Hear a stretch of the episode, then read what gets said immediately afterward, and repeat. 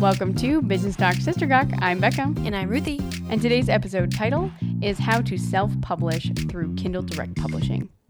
Now, a few months back, we did a series, episodes 56, 57, and 58, uh, on authorship. And we had a super fun time interviewing some really great people. And we wanted to take some of their advice and, and check it out for ourselves. And then also, too, we didn't really get into the whole Kindle, Amazon publishing aspect in those episodes with them. So we wanted to give you a little bit more detail on what that would look like if you're interested in doing it, because it is probably one of the lowest. Um, time commitments out of all the other platform ways that you can get into doing stuff. Okay, let's start from the beginning. How do you make sure that your book is worth writing? Well, a really good place to find advice on whether or not your book is worth um, promoting and supporting and getting out there is actually this Facebook group called Guerrilla Publishing um, Book Marketing Support and Feedback for Authors. And That is the, a mouthful. So Yeah. guerrilla publishing, book marketing support, and feedback for authors. yeah so the admin is derek murphy and i actually have really liked a lot of the stuff there's there's a, a bunch of units that he has out that um you can go there and just watch these different videos and that's actually one of the places that i first started just because i was like okay let me just consume a little bit of the industry information on self-publishing what and this guy's been doing it for a really long time. And the nice thing i like about him is he's not salesy right? He's kind of just like if you want the information it's here. And and the reality is that a lot of the stuff he even has a pdf that literally walks you through like step one do this. And but before he gets to that there's a ton of stuff in the front of that book or the pdf that's on there. And and he even has videos on this as well and he tries to just really get this across not everyone wants to read the story idea you have. and he really kind of just goes into is it worth writing? Is it in a genre where there's like other books that are similar? All that kind of stuff. Because so many times people get really wrapped up in whether or not they're going to have a good book because they're like, oh, well, this is my baby. And it's good regardless of anyone, if anyone thinks it is or not. But that's not the case, right? Um, and so he does a really good job of walking you through how to look at other genre books and see if like you fit in that and is is it truly something that's going to be received well within that genre and it'll match style and everything, right? Um, so I think he does a really good job at helping people through that. Okay. What was the next step for you? Okay, so you have to write your story, right? Okay. Really fascinating. Okay, but w- with what we've talked about with other authors too, they're just like you have to get it out there, and mm-hmm. and if you're not a super driven person, we've heard tons of recommendations from a lot of people on saying writers groups are really great, and joining a community like that is really like a Facebook community and saying, hey, this is the genre I'm in. Is anyone interested in doing a writing? swap where we'll trade books or whatever, or finding a local writers group too. Because just like uh, Matthew W. Quinn noted for his writing group, he was required to have a new chapter done like every time he came to a group. And that's episode 58 um, book promotion how to get in front of your readers. Thank you for that little, Yeah. little promo. I made it into a tune. Yeah. Okay. So that's important to get all of your words out, right? And then afterwards, you're going to have people look through it, or maybe you give them a chapter at a time and they can tell you what is wrong with your write- writing. And that's where you're going to revise and read again. And, and you need to keep revising. And sometimes it's really it's helpful if you're uh, almost shy enough that you don't even want to tell anyone that you wrote a book, is to just put it down for a few months or even a few years and then come back to it and read it again and see if it truly holds your interest. And if it does, um, okay, what are things that you've learned? And and I know like a long time ago, I wrote a book for Ruthie and my sister Rachel, and they just kept being like, "You need to finish that book," like, and they would just they would hound me. It was the cutest thing ever because she would read it to us at night. Well, first we read through like she would read to us all the time, and then she was like, "I'm gonna just start writing my own book," and then she would read to us a chapter at a time, and then just left us on this major cliffhanger for years, like literal years. because they didn't have time to write anymore.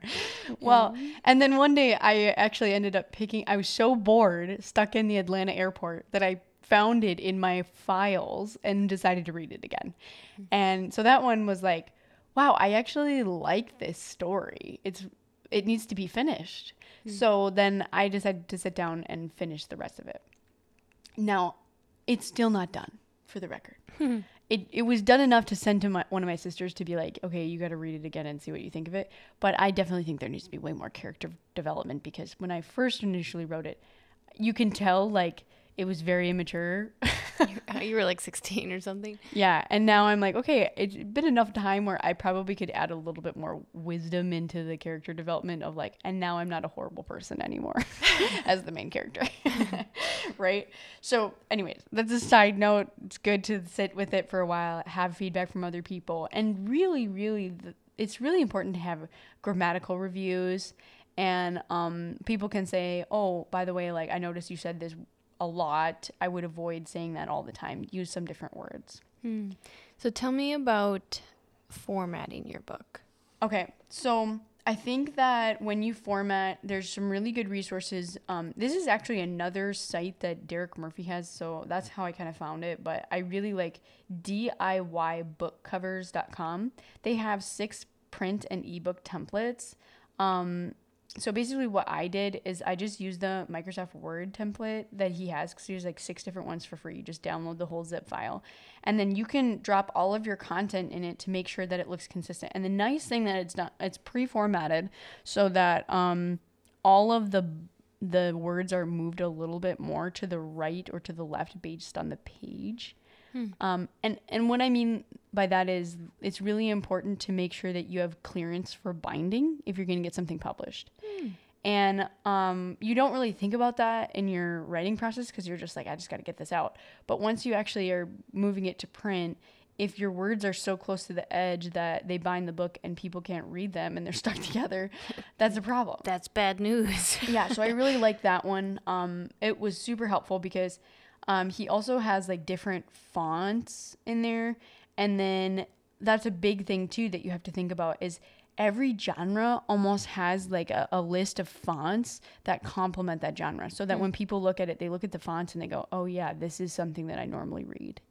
And some of those actually do cost money, so um, figure out if that's something you want to do. If you don't, kind of just go for what's the closest and free, either in Microsoft Word or wherever you're pulling your fonts through. Um, because sometimes those fonts don't translate to like the Kindle Direct Publishing. So you just need to be careful of that. And and when you're designing your cover, that's a really big thing you need to think about. Your internal header fonts need to match the fonts that are on the cover of your book. Ooh, that's a good tip. I Yeah. wouldn't have thought of that. right? Because yeah, when you open up a book and you look at the inside, it needs to match so it's the same feel and experience, right? And and this is the same thing that a lot of um, people in theater talk about or movie production. You're trying to create the suspension of disbelief so that people can get into the story. what does that mean? They take um, they take their beliefs of what is true and what is real in life and they set them aside they suspend them to enjoy eh, to allow like they they take out their disbelief so that they can believe your story is true and they get into the world that you've created right And font size evidently helps with that. yeah, it does. Minimize distraction to create that experience, right? Okay, so um, the next thing that it's important to do, and I would recommend doing this before you um, go through the process of then submitting it or transitioning it into a Kindle Direct Publishing file or EPUB, which Kindle has its own software to help you move it into EPUB. You just literally upload like your Microsoft Word document, or like you maybe you save it as a PDF and then send it in there. Uh, but before you do that, you should go to the Copyright Office or with the Library of Congress, which the the website for that is eco.copyright.gov. And the important thing there that I want you to think about is you first of all, you need to create an account. okay. and then when you go in there, uh, you should send in your um, manuscript before you publish it because if you already if you try to get a copyright on something after it's already published, you have to actually send in a physical book like they require it. But if it's before it's published, you can send them a, uh PDF document. So that's really really good tip to save some money. And so when you file your copyright, you send it in and you can also um if it's the same file format, so say you're like copyrighting a bunch of images or um, a bunch of different books at the same time, if you create a series and you want to copyright all of them at the same time, that actually might be a good idea to save money because I think you can like upload like up to 15 of the same kind of document in one copyright go through. Um, so that's really nice. And you can do it under your pen name or you can do it with your real name, whatever. Um, but the fee for that is $95. So if you're gonna do like a business book or anything like that, um, you just need to make sure that throughout your content you've just cited the sources and put them in the footnotes, and that shouldn't be a problem. They're not gonna be like, oh, you can't copyright this snippet from another author. So when you are going through and submitting your copyright, do you also submit your cover art at the same time? No, so that you can do, you can't do different file formats in the copyright filing. Um, so if you wanted to copyright your book cover, you'd have to do a different copyright. Um, and that one you would do under like the arts section. It wouldn't be like a manuscript. Okay. So you just have to look at the different um, filing codes or like the different sections to make sure you're filing the right information. Yeah. So once you get the copyright done, then you've pretty comfortable that you are protecting your work, right? From there, uh, you want to register your ISBN, and the you can get one through Amazon on the EPUB. So like, say you upload your work through the e-publishing software, which you'll have to download from Amazon in the Kindle Direct Publishing section. So you create an account there, go in, and they'll show you like where you can download that stuff and transfer your file into this um, e-publishing book file. And I believe that one is is still editable. So like if you need to change anything, you can. But you already just filed your copyright, so just be aware of that. so make sure you're really really ready before you file your copyright. And then um, when you get your ISBN, so here's the thing about ISBNs they actually are just numbers that the Library of Congress uses to track book sales. Hmm. So, and they want to differentiate those book sales by format. So, you need one for your ebook, you need one for your paperback, and you need one for your hardcover. If you're going to have those three options, they should have their own ISBNs.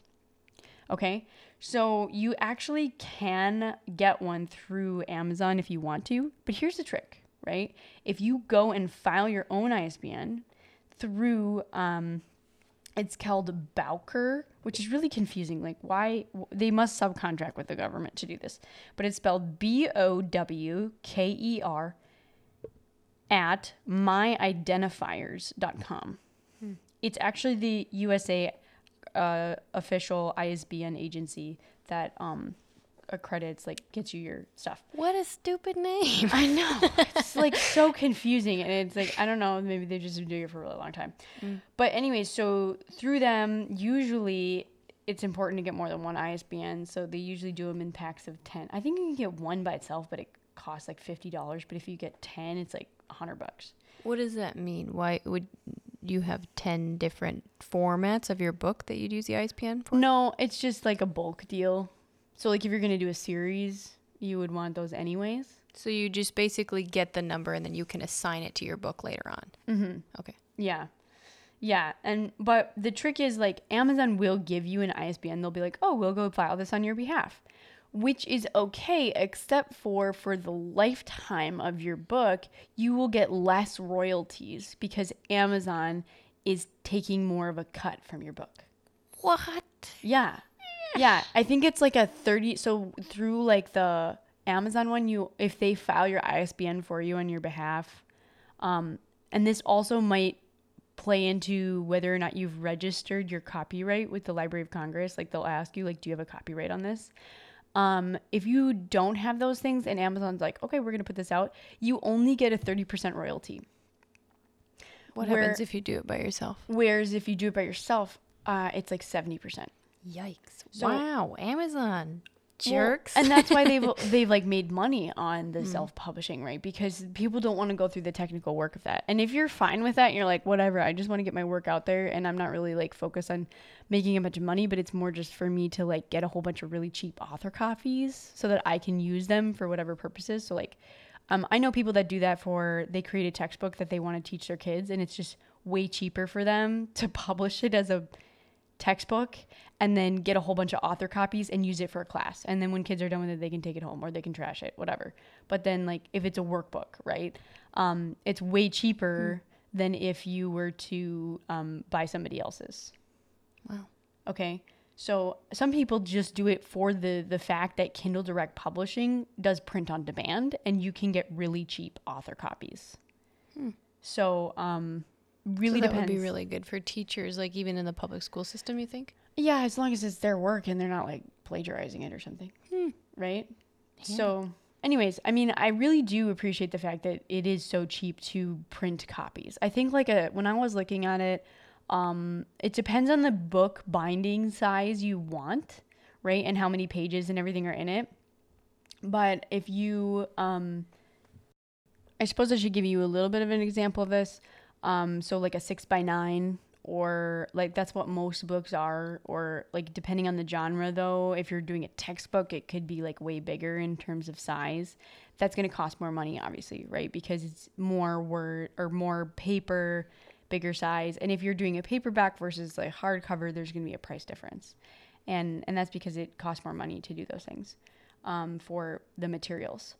So I didn't mention this and I wanted to go back to it that if you do a new edition of your book, so like say you put out a book and then 20 years later you do a bunch more research and you want to put it in there and you put out a new edition, you have to get a new ISBN for that because that's a second edition.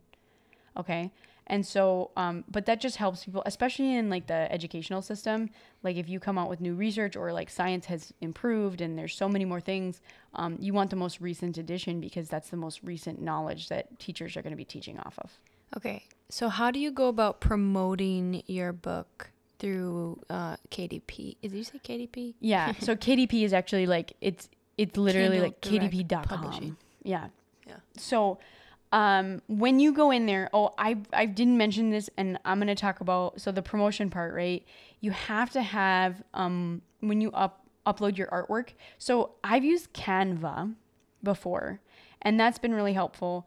Um, but the thing that I will say that I think is really important to think about is that the actual size of your binding, depending on like how many pages you have in there, there's actually like, okay, this is how many pixels approximately you will need for your binding itself.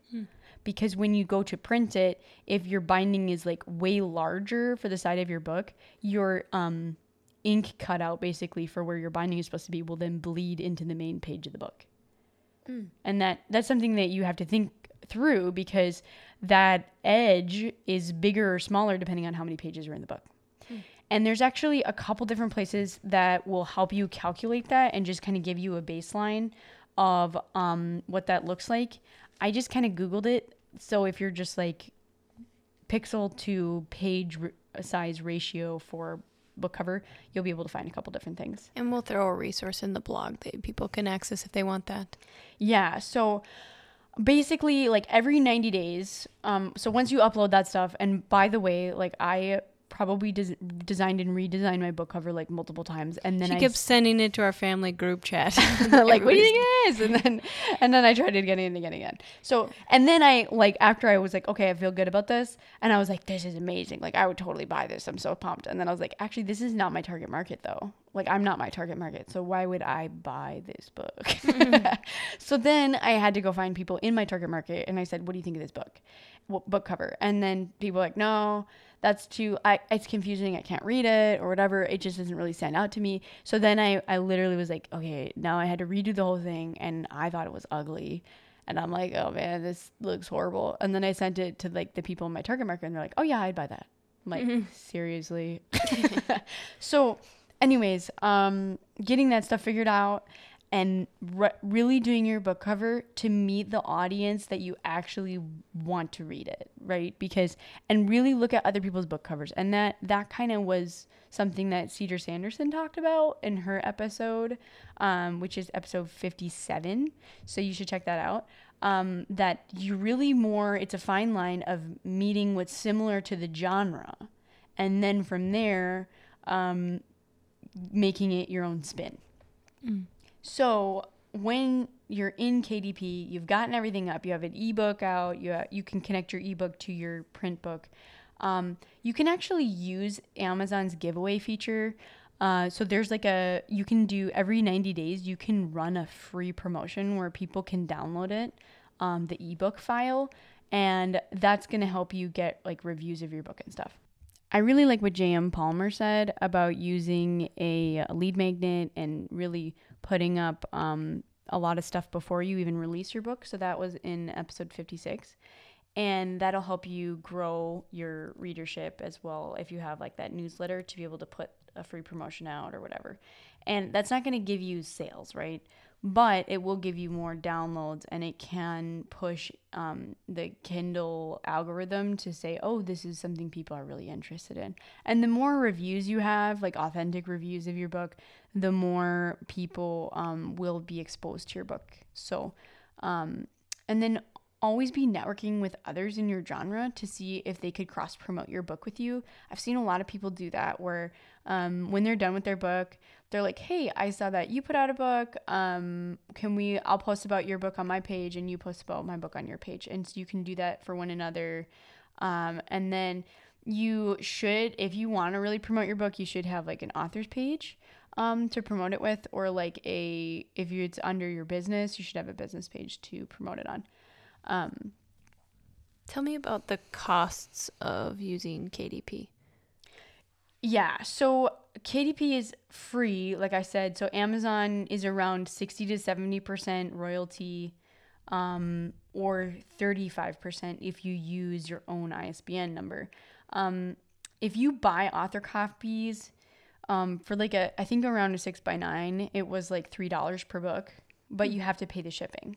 Unless you are doing it through like an Amazon Prime account, I think you might be able to get them for free. So, uh, just keep that in mind. But that's actually a pretty low cost. Um, if you're really into selling your own copies and you really want that high touch point thing, what I would recommend is bumping your um, physical book price on Amazon. And then if you're going to sell them on your own website, then you have like a cheaper price on your website.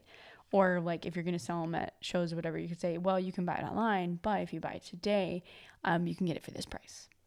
So which then you can still like make a decent margin for selling a book, right? Okay, so um but just keep in mind too that if Amazon sells it um and you're selling on your website, it's going to be more expensive for you to ship them for Amazon. So the cost portion uh the breakdown of that. $95 a copyright.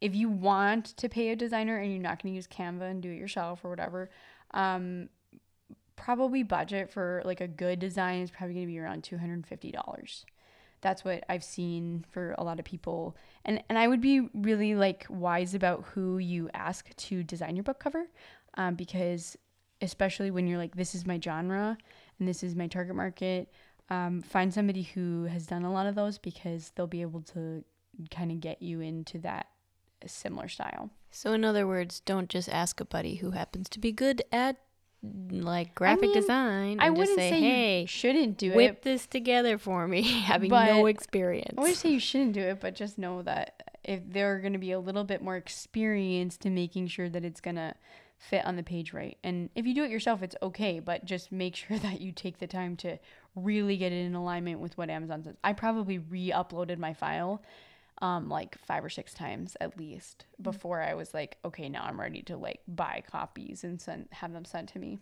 Okay, I'm gonna keep moving with the cost though. So two hundred and ninety five dollars for ten ISBNs, or you can pay hundred and twenty five dollars for one.